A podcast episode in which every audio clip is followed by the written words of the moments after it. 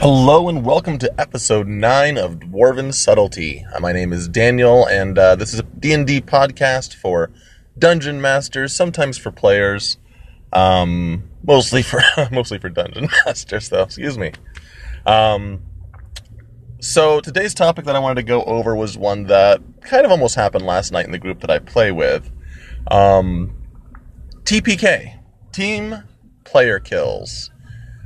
Um, this is a fun topic for me because as a DM, I've killed a lot of players. As a player, I've died a lot of times. It's a part of the game. Um, so the group that I'm in right now, uh, one of the characters, Lila, has been corrupted by an earth elemental spirit.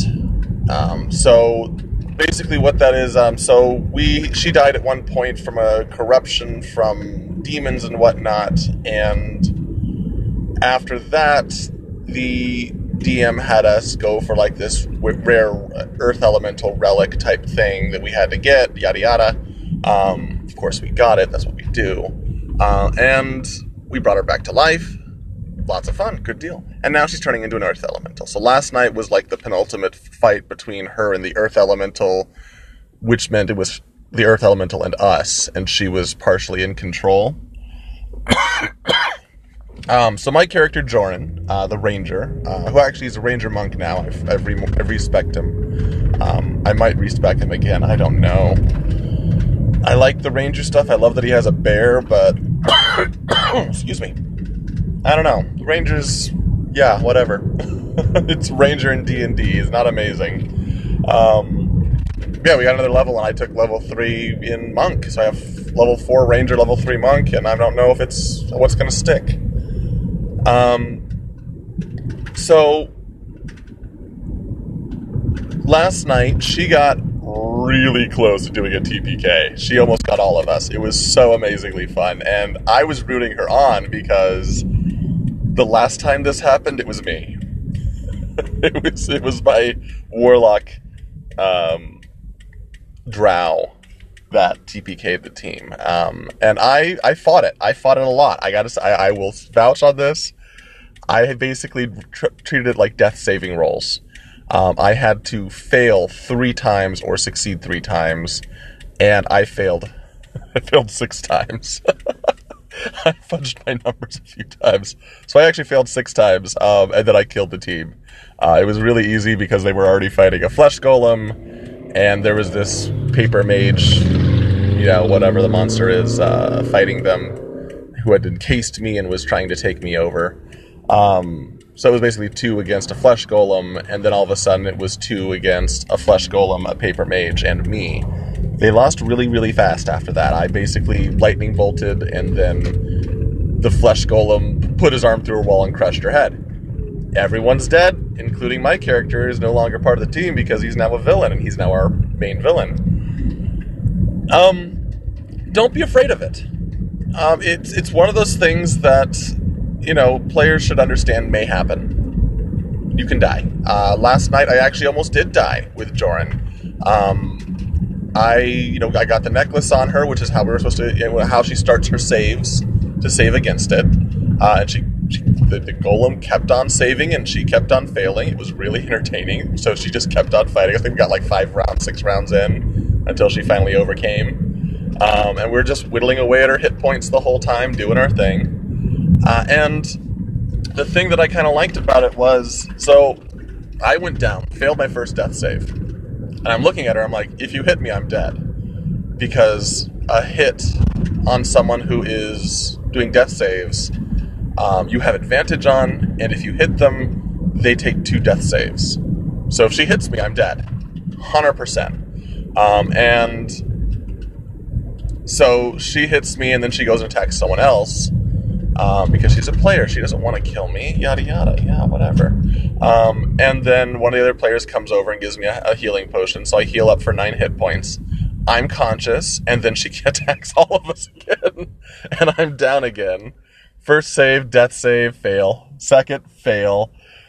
And then the mage, and then she finally succeeds on her save, and she overcomes the spirit, and so close to dying, so close. I'm okay with it because I killed her I felt it was very fair retribution to me that she killed me. Um, I was cheering her on. It was really fun. Um, but I'm I'm looking at this very altruistically. It's a character. You know, if the character dies, who cares? I make another one. He'll be level seven. It's cool. It's not like anything's gonna happen. I, it, it was fun too because like as I was like, like like dude, don't worry if you kill me. I'm okay with you killing me. If you kill me, I'm just going to make a female cleric of Pelor, which is the temple that we were in, who joins the party. Um, I would have been no problem whatsoever. Um, in fact, we even had the character show up previously. I just would have made her into a level seven cleric, and it would have been a lot of fun. You know, I'm I'm totally totally okay with that. Um, but again, I'm I'm a very altruistic player. I don't get attached to my characters at all. Um, I think of really fun stories. I think of fun ways that they can come around, but that's kind of it. Um, and if he died, it would have been good for the party, to be fair, because I brought in uh, Cloak of Elvenkind, Ring of Jumping, and um, uh, I have a uh, Arrow of Human Slaying, which is part of my backstory. I'm, I'm saving it for my father. You know how that goes. Um, but no, if your players are brought into a situation where they're going to die, they're going to die. That's that's all there is to that. Don't don't be afraid of it. Um, talk to them about it afterwards. If you do a TPK, um, ask if you want them to have been saved. Ask if you want the local clerics to resurrect them and they can continue on the journey, or ask if they want to start something new. Um, death is this is very uh, Hindu of me here, but death is not a bad thing. It is a rebirth. Uh, with destruction comes creation and I'm totally cool with that. I know players should realize this. Um, in fact, it's a good thing to mention to them if they die. If they die, to say, you know, death is a part of rebirth. Um, you know, good comes from evil, yada yada, whatever. Uh, evil comes from good. You know, it's it's all yin yang. Uh, and I've had players who have fought me on this before. I've had a couple of players who, when they died, they left. They rage quit, and it happens. Um, if you're hearing a bunch of rattling in the background, I've got uh, a bunch of scooters that aren't heavy enough to hold themselves down yet. Um, I'm about to fix that. Anyway. um, so, with player deaths, it's one of those things where they're going to react the way that they react. Um, they need to realize that it's part of the game. If they die, you just roll a new character. Um, think of a new story. Think of something else. Um, go back to the old story of uh, Eric and the uh, uh, what was it? Gazebo. Eric Eric versus the gazebo. If you've heard this story, you know what I'm talking about. It's hilarious. I'm gonna go ahead and tell you the story of Eric the gazebo. This is completely paraphrased. Um, look it up online. Uh, I can't remember the guy who did it, but he asks if you like mention him.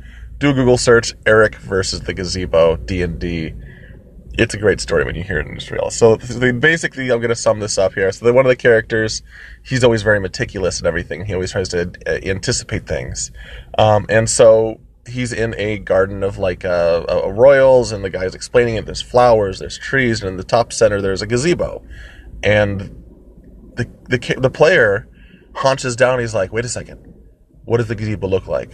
He's like, "Oh, it's 15 feet across. Uh, it's about 10 feet tall and then it has like a, a pointed top. Um, he's like, okay, okay.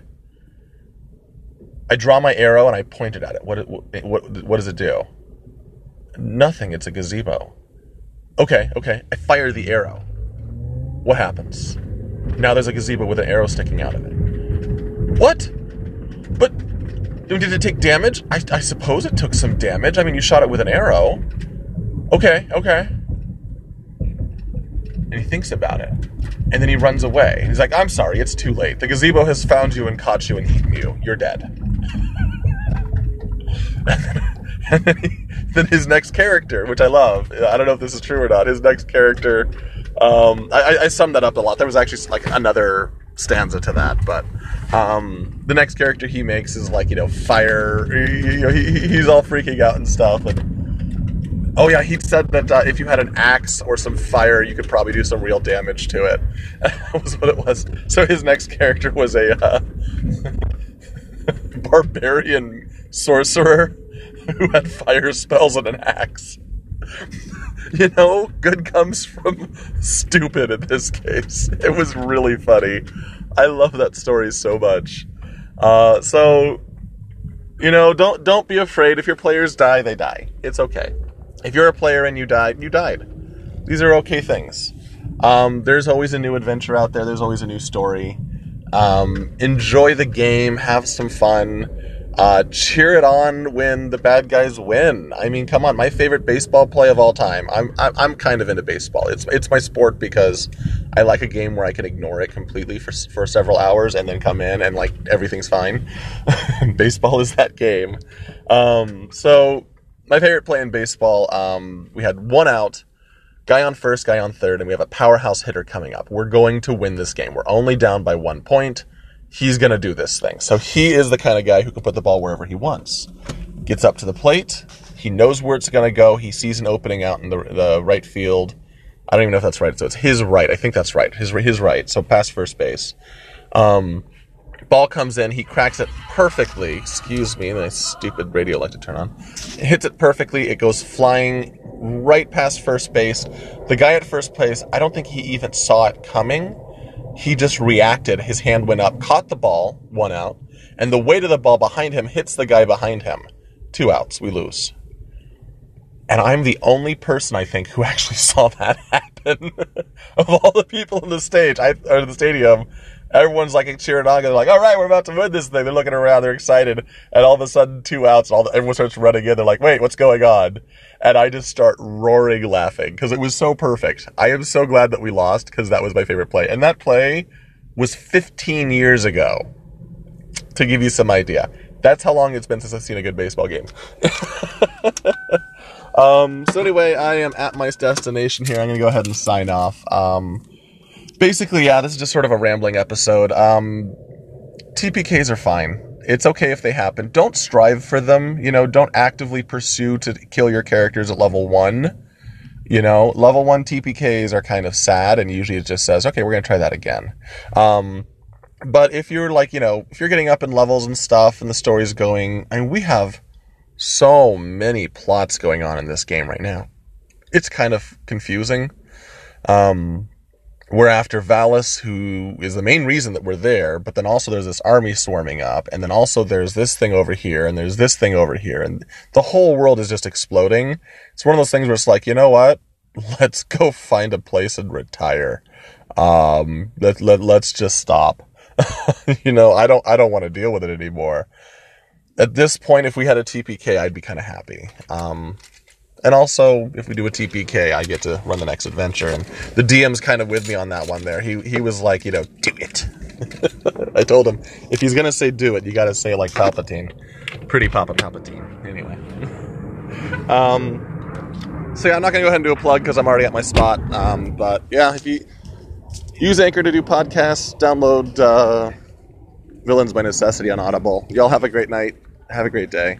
Have a good time. And remember, as always, Stay subtle, my lads.